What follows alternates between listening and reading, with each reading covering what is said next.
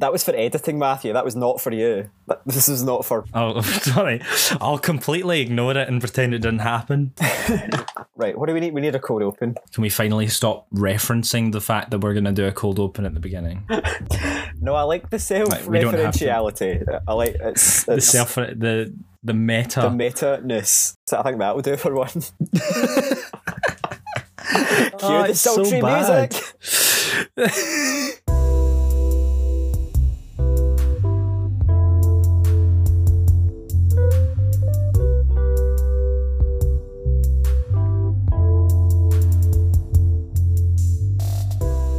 Hello, everyone, and welcome to the third episode of the Words Without Wisdom podcast. My name is Matthew Lyon, as always, and I am with, Evan Dixon. also as always. Um, so third week, Evan, how are you feeling? We're getting into it. We're getting into a groove. Are you enjoying the groove? Is it a groovy groove? It's very groovy. It's gro- groovily productive. I think this is the longest streak of me doing anything ever.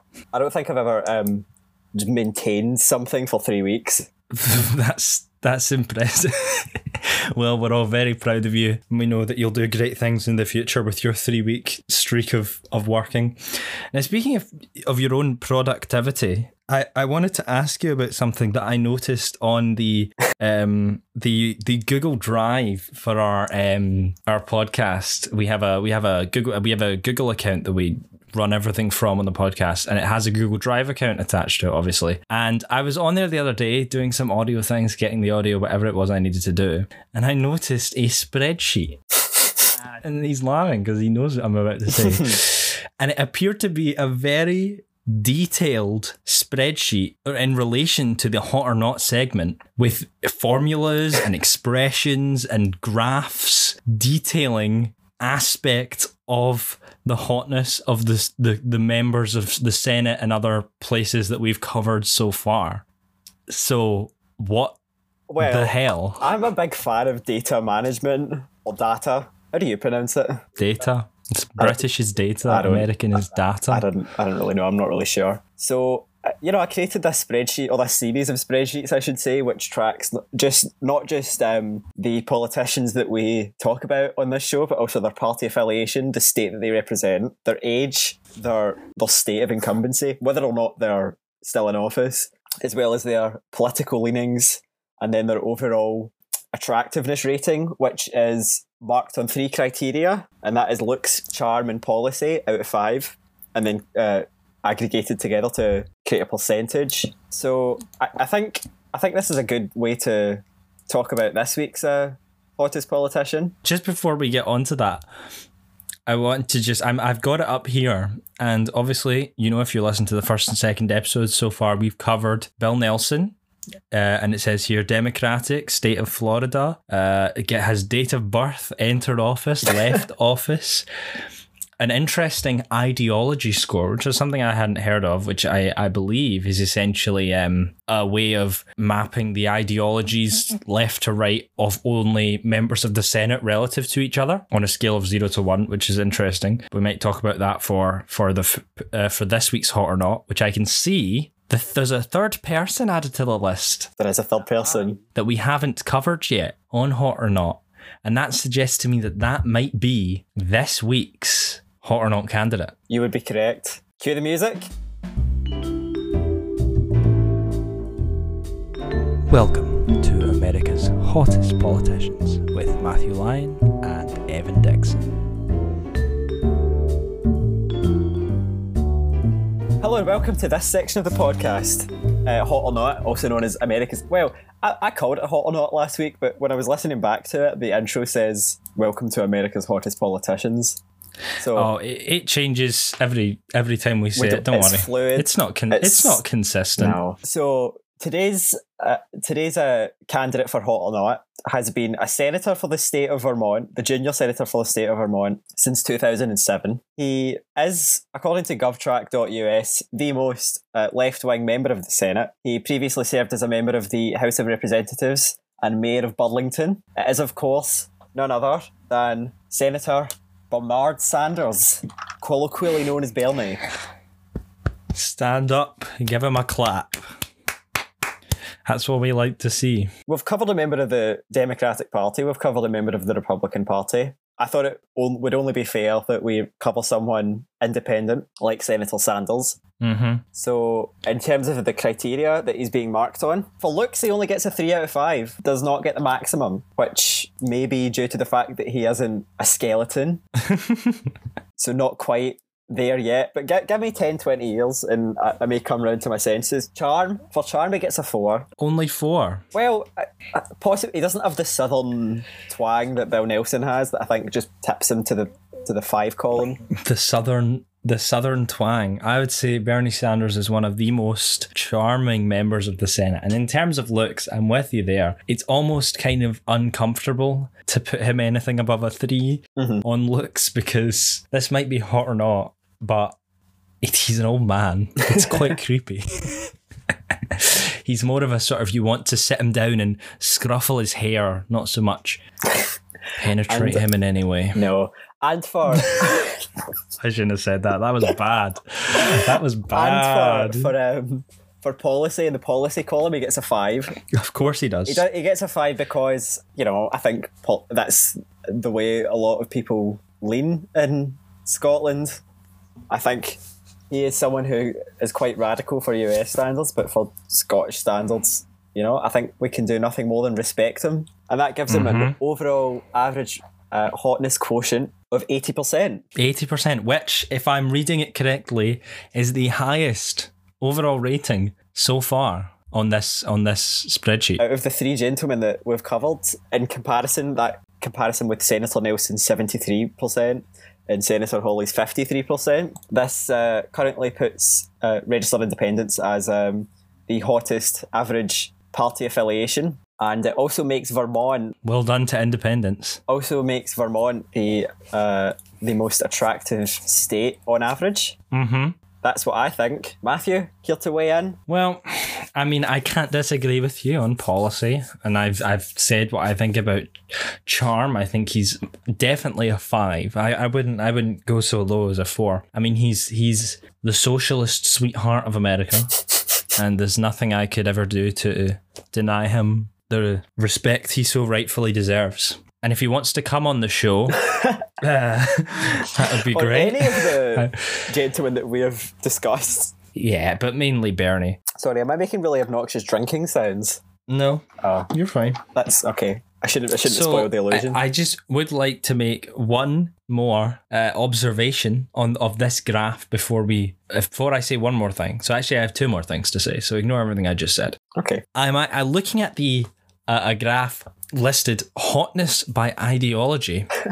we can see that according to the average, the percentages generated by the chart, hotness increases as you go further left on the political ideology scale. Which has kind of shattered everything that I used to believe about myself. Mm-hmm. But you know, these these three may be the outliers, the exceptions to the rule, rather see. than the, the rule Th- This is not a, this is not a large enough data set to know. make any conclusions as of yet, but we will we see to what we happens. all of the male members of the Senate Everyone, and the House of Representatives, governors, presidents, cabinet officials. judges. Yeah, the Supreme Court, the whole shebang. And then we go to like state legislators and um Yeah, George Wallace.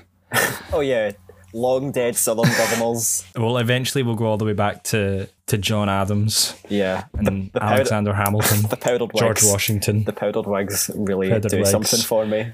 Just, you know, in the in the in the in the feels. Okay. And my second point, actually, before we leave, hot or not, just as it seems relevant, are you proud of our first, very first candidate for hot or not, Bill Nelson, for his possible appointment Pending Senate to Joe. Biden's pending Senate confirmations uh, to Joe Biden's cabinet? I think is it it is. cabinet? I think it's a, an advisory position. I don't think it. I An advisory position. Well, to the upper echelons of government, shall exactly we say? to administrate. Was it NASA? I think it was NASA. Yeah, yeah. Uh, I'm proud of him. What's the conclusion then from hot or not? Well, I think hot for Senator Sanders. Evan thinks hot. I think. Ah, see, I like him too much to diss him, but he's not hot. He's cute. You know what I mean? I think that's a fair compromise. You're understanding that you're understanding the nuance of the situation, and I can only applaud you for that. So I think hot. Maybe we shouldn't have called it hot or not if we were looking for a non-binary solution. Regardless, I think hot. Matthew thinks cute. You've been listening to America's Hottest Politicians with Matthew Lyon and Evan Dixon. Hello and welcome back to the main section of the podcast. Uh, we're back here for the the next segment. We are going to be taking a dive into our email inbox uh, to see what's going on in there. We haven't done that for the past two weeks, but we're starting to get some emails in now, so we're going to dive in and we're going to see what's in there. Uh, Evan, what are you seeing? Uh, well, we got an email from a, a, be- a, lovely, lovely, lovely gentleman called Ron who wrote to us uh, and asked us, posed us some queries, which uh, we will endeavour to answer tonight. To the best of our ability, without wisdom. Preserve, protect, and defend the wisdomness of the podcast. So help me God. One of the questions that Ron asked was, uh, how do we feel about the use of the number two instead of T O T O O T W O? Which I've just realised just is the number two. You know, I, I think most people use the number two as a shorthand for TWO because that's what numbers are. Yes. No, I think I can agree with you there. Two has always been a, used as a shorthand for TWO. But personally, in terms of for TO and TOO, I always like to, I'm not really a huge fan of shortening of text messages or emails or twitters or whatever it, or twitters tweets or whatever it is you're doing i've all, i'm i'm sort of always a proponent of extending grammar rules to and correct spelling, etc., to the internet and to uh, less formal messages, just because that's kind of how I am. But I do accept that it's not an invalid way of of speaking or of typing, sorry, because I, I, there's a really interesting Tom Scott video on this. We're going to promote other channels here, but Tom Scott did an excellent video on internet language and internet um, typography and how if your parents tell you that, or, or boomers tell you that typing shorthand in text is being lazy, you can tell them to shut up and watch a Tom Scott video because it's actually a whole different language and and way of speaking, and I think that's super interesting. Yeah. So yeah, if you want to use two, use two. I mean, the whole point of language is to communicate ideas, isn't it? So even as mm-hmm. someone who's ridiculously pedantic, I, am not sure I can fault it because the whole point of you know the whole point of language, written and verbal, is to communicate ideas and to express what one is thinking in the noggin. So correct. The number two gets the, the word two and two across just as just as clearly as as the words two and two do. I think I wouldn't use it, but uh, that's maybe that's just an aesthetic choice. See, this is interesting. The more I think about this now, I'm actually thinking that what you said there, two gets across just as much information as two and two. I actually think not true. Now, I'm not not like switching my uh, position on internet vernacular as a whole, but in this case, two the two different words for two, not including the number spelled out, are you know they convey different meanings and in this case you're actually taking away meaning rather than adding meaning because i think the in- interesting thing about internet language for example um, purposefully neglecting uppercase characters on certain words and things like that is usually used to express extra information that you can't express because it's normally expressed through speech but you're typing. Uh, this isn't wasn't such a problem with with books and uh, before the internet because most of these things were usually written in a more formal way. Yeah, so so using different text can lower uh, increase amount of information. It can convey sarcasm, it can convey humor, it can convey sadness, etc., etc. But in this case, using the digit two to replace to and too is taking away information. Usually, it's it's in, in, implied by context, but in some cases it can't be. And I think in that case, you're going to be taking away information. So in this, for specifically the digit two, I'm, I'm glad we discussed that. I feel more enlightened about grammar, linguistics, the world. Yeah, you should watch that Tom Scott video. It's a great video. Uh, so returning to to Ron's email, uh, he mentioned something about his divorce lawyer. So good luck with that, Ron. Um, and he asked if we're accepting guests. Um, and we'd just like to send this personal message to Ron, although we did reply to his email. Um, we could be accepting guests. So for all the listeners out there, maybe expect guests in the future as a way to spice things up and a way to get interesting new perspectives without wisdom, of course, on questions uh, sent to us. Returning to the inbox, um, we have another email from an avid fan. We just wanted to to to read their email out because we did say we would. Um, they are disappointed in Evan's taste in men, and I mean, aren't we all? And believes that uh, Josh Hawley looks frighteningly like a young Matt Hancock. Um, I personally can't see it, but Who are we to judge? that thank you, thank you for your contribution to the show and to your email. Have you been keeping up with this week's news, Evan? Have you seen anything interesting in the news? I've seen lots of interesting things in the, the news, the news, the news. I always get I hacked on it about the my my pronunciation of the word news, and it's technically supposed to be pronounced news, like new news, but just it's such an awkward thing to say. So New why York. why spend all that time saying it? I think it depends on the what new I'm from, think I say I'm from New New York. York. Oh no, that's Cockney. How'd you say New York? No, I don't know where that was. Yo. that was like Georgia. Hey, I'm walk. I'm, you know, I do a really good here. Georgia accent, i.e., Georgia in the United States. I I couldn't tell you what a Georgia accent is, so please enlighten me. I'm from Georgia. you have to you have to channel your inner Blanche Blanche Dubois. Blanche And, uh, Dubois, just- yeah. Just just feel like you're a southern belle, and and it just it just flows so naturally. Are you saying everyone from Georgia sounds like that? I don't even think Blanche Dubois is from Georgia. I think she's I think she's from Louisiana. But yeah, I think I think you might be right about that. No, they're close enough. Georgia, you just you know you have to sound like a southern lady. Georgia. Yeah, or like Scarlett O'Hara. I'm from Georgia. Just Georgia. any Vivien Leigh character. Georgia. Mhm.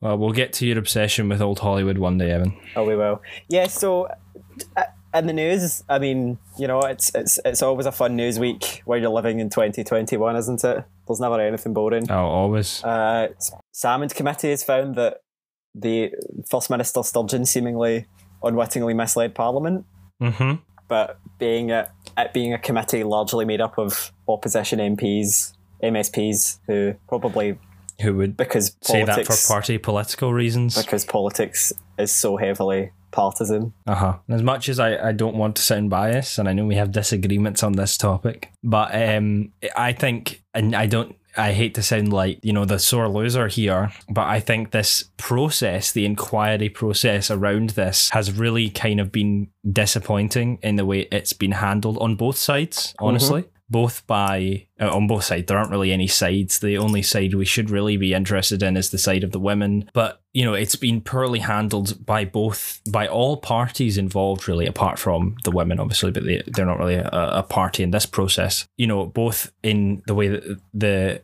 the government have kind of failed to produce documents, um, either out of uh, on purpose or just out of incompetence or laziness or busyness. I don't know, but that really should have been a, a priority to get those documents out to, eh, honestly, for mainly to help the women uh, and also from uh, opposition parties who've been more interested in playing party political games than actually getting justice for the women. Alex Salmond, who is quite a Weasley, not very nice man, who somehow managed to come out of this as the good guy, which is honestly probably the worst part about this whole inquiry and the whole. Uh, and what and, and the procedure and what's happened is that Alex Salmond has somehow come out as the good guy.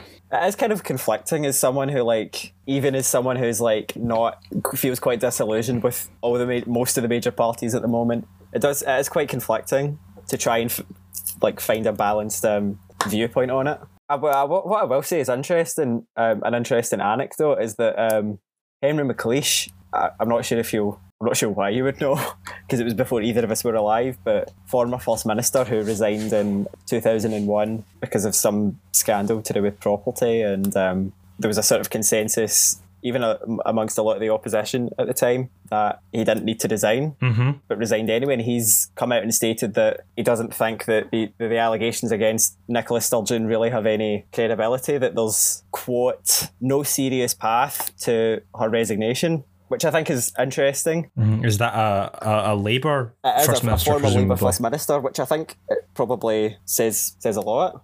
Uh huh.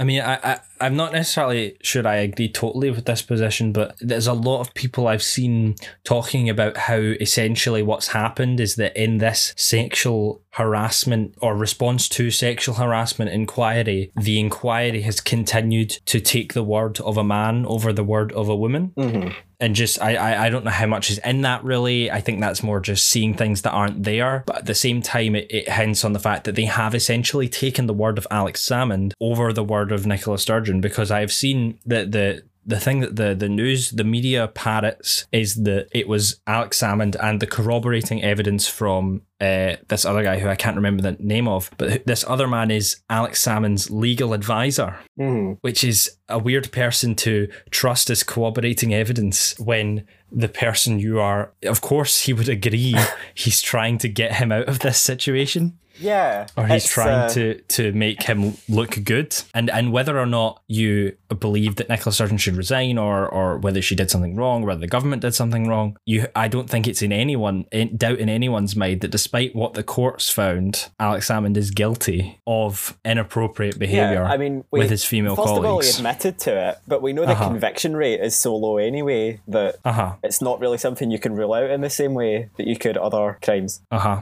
An acquittal doesn't necessarily entail lack of guilt Uh-huh. in these cases, it kind of just cases, means lack of evidence to convict. Hmm or lack of willing to convict. Well, yeah. So that's essentially essentially my position on it. That I, I, I, I kind of doubting myself on this because I'm thinking to myself, if this were a Tory prime minister or a first minister or whatever, would I ask them to resign? Would I be like, oh, of course they should resign. They've they've done this or done this, or and am I simply seeing these holes in the inquiry and the leaks and all that just because I want Nicola Sturgeon to stay because I think she's been a good spearhead for independence and for the SNP? I'm I'm kind of unsure of myself in that way, but overall, I'd say I I don't. I, I don't think she should resign, mainly from a, a, a party political election reason, because there is an election coming up. Yeah. And I think that would really damage. Well, I, I think that's probably what a lot of the opposition want is to try and fracture. Yeah.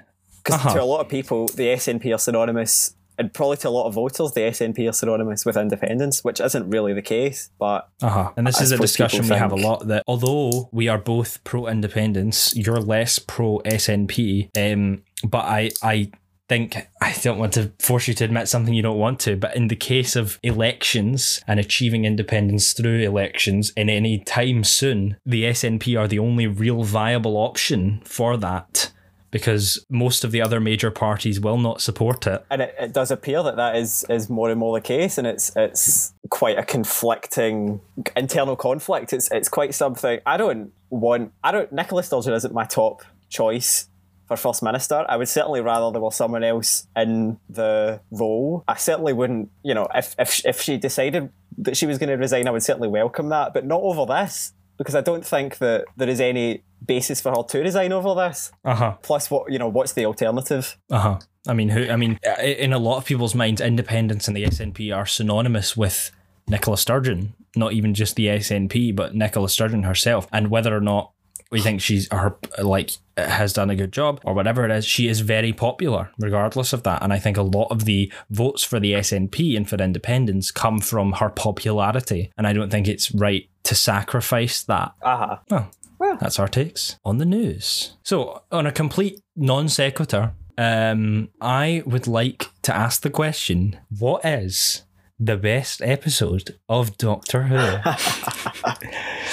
so, I, I was scrolling through Twitter and I saw a tier list going around. One of these tier lists, you know, uh, ranking different things. Like, you, know, you know what a tier list is. Why am I explaining what a tier list is? And I, I saw one uh, of every Doctor Who episode from the revival from 2005 to 2020 uh, on a tier list that you can can rank. And I thought it would be a good idea for us to maybe every week take a few episodes, put them on the ranking, and see how we've ranked them all at the end, and eventually find the best episode of Doctor Who. So all of these episodes are in a random order. Would you like to do them in a random order, or would you like to do them from the very first episode uh, uh, Rose up until now? I think I would like to do them chronologically. Chronologically. Okay. because a lot of the later episodes to me are so unmemorable that I can't distinguish them in my head. So you're going to have to Google them I'm going to have to Google them. in advance. Okay. Well, let's do it in chronological order then. Okay. That means that first up, once I find it, is Rose. So I'll let you start yourself on this one. a good, solid way to revive it. Yeah. I mean, it's a huge task to revive such an iconic show that is inherently or was inherently kind of old and kind of crap, you know, with cardboard sets and big metal Daleks that looked a bit stupid and couldn't go upstairs, etc., etc., for a modern audience. And yet, somehow, Russell T Davies, the, the genius madman that he is, somehow did it. And he did it really well with a really, you know, interesting, grounded story, bringing back a classic monster, the Autons. And I mean, I think it, I mean, I, I w- I don't mean to offend you, but I think I would be correct in saying that you are not the most sci fi or nerd minded human being in the world. Heart, absolutely heart to my core. That is such an insult. Well, No, let's I'm just say that you are. I'm not. Okay, yeah. Uh, which is what makes Doctor Who all the more special. And what makes Rose all the more special is that Yeah, it, because I think it was the first episode I ever actually watched. uh huh, and and it got, and I think that's true for a lot of people. It it made a lot of people who you would not expect to enjoy a show like Doctor Who enjoy Mhm. Doctor Who, and not just enjoy it, but continue watching it and making it. By the time it got to about 2007, 2008, one of the most popular shows on the BBC once again. And you know, got the highest ratings up to like I think there's an episode. There's a Voyage of the Damned, twelve million uh, in the ratings or something. Would you I suppose say Kylie twelve Minogue million? that, but with the fact True. that it got Kylie Minogue to even star in it, True. I mean, it got Kylie Minogue, it got um, Katherine Jenkins, you know, people like that, like huge stars, you know. It had some some huge people Yeah. in it. On this tier list, the um the the categories are the greatest, which is the top, obviously. And then going down, amazing, good, okay, bad, awful, and not canon. And I don't think we're going to put anything in the not canon because I'm never of the belief that something should be discounted from canon simply because you don't like it, which is just stupid. yeah. So, in terms of Rose, where would you put it on that scale? It's a toughie because I don't want to set the bar too high. We may be able to move a few, a few in, in, in later weeks if we find that our scale shifts a little bit. I would, I, oh, I don't know. I would say it's, I see, amazing feels like too much of a compliment, but good feels like too much of an insult. I feel good. I don't know. I'm feeling I good. feel, I, I, I'll go with good. it's a it's a thoroughly solid episode. Yes. Yeah. know? Comparatively, maybe not among the upper echelons, but but a, a Yeah, solid in terms start, there, there have been solid some revival. yeah. It's a good is not to say that in any way that it's less than yeah. Good always I always find this with rating systems, especially star ratings, like five star ratings. You get five stars, which is like best of the best. Four stars, which still feels like really good, and then as soon as you go below four stars, it just feels bad, even though it's still greater than fifty percent. you know? Yeah. like three and a half stars feels like a bad rating Uh-huh. But but it's it's only half star less than four stars, you know. And two and a half right. stars is halfway, so it's it's like a B basically, and somehow that seems bad, but it's just not. Anyway, well, we won't spend so long on each episode No. now, but next episode we'll do we'll do maybe three or four. Um, Okay. the end of the world the end is the of next the world. episode. That the end of the world. do you I remember also it? Liked. Uh, yes. Uh, Okay, good. uh, debut of Cassandra, I believe, Debut of Cassandra, correct? uh, and um, At the the face the of end of the world, the sun is expanding. Face of Boe, isn't it? Yes. Oh, I'm so glad I got that right. And the little horrible, like metal. Metal spiders. Yeah. Um, I honestly, I don't have that much to say about the end of the world. No, they'll I honestly think it's just an, an okay episode. yeah. It, it has some good development for the for the Doctor and Rose. It has that good, um, great scene at the end where they get chips. But other than that, I feel like it's not. Yeah, I feel like it's set up the. Like yeah, it's set up it does a good job well. of, of Yeah. setting things up. Uh, okay, next episode would be the Unquiet Dead. Possibly a Maverick opinion. I'm not really sure. Um, I'm, I'm not really sure about public opinion for this one, but I did not enjoy it. You did not enjoy the Unquiet Dead. I didn't enjoy the unqu- and uh, you know I suppose it's you know Eve Miles, which you have to sort of appreciate. Eve Miles is good. Given yes, Eve Miles is great. subsequent uh, star starring role in Torchwood. But I don't know in terms of the historical episodes. No, I I enjoy its pastiche. Possibly, but I I think historical episodes just don't ever do it for me. But maybe that's a Okay. personal thing. I don't know. Uh, I I would say I'd go ahead and give it an okay. I but would. would you I would, say I would give it an okay. I know. I would give it an okay. and we will do one more, and that would be Aliens of London. We'll leave you in suspense for the second part of this uh, of, of this special. next week. Two part special. but Um, debut of Harriet Jones. debut of Harriet Jones. But in terms of this two parter, I'd say the weaker of the two episodes, which the setup is always going to be. Yeah, the first part's always going to be the less dramatic part. It is going to be the less dramatic part. But I think Harriet Jones is great. She's funny. The mystery is good. Um, I can't quite remember what's the first part and what's the second part, but it's all good stuff.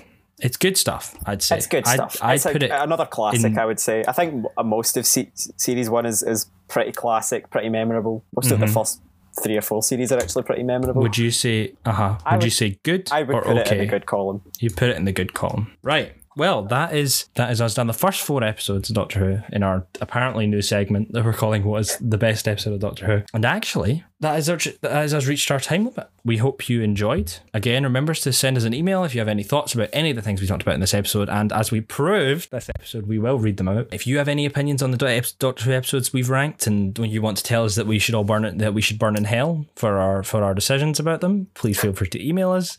Words without wisdom without an o at gmail.com. That is wisdom without an O, but words and without That is wisdom without an o. W I S D M. at gmail.com. In case you don't know how to spell wisdom at gmail.com.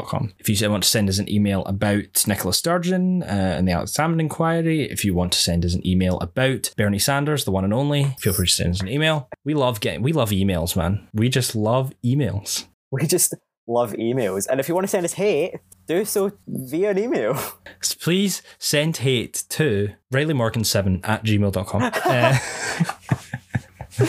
we, we will look at it there. But that's the end of the episode. Thank you very much for listening. For me, From me, goodbye.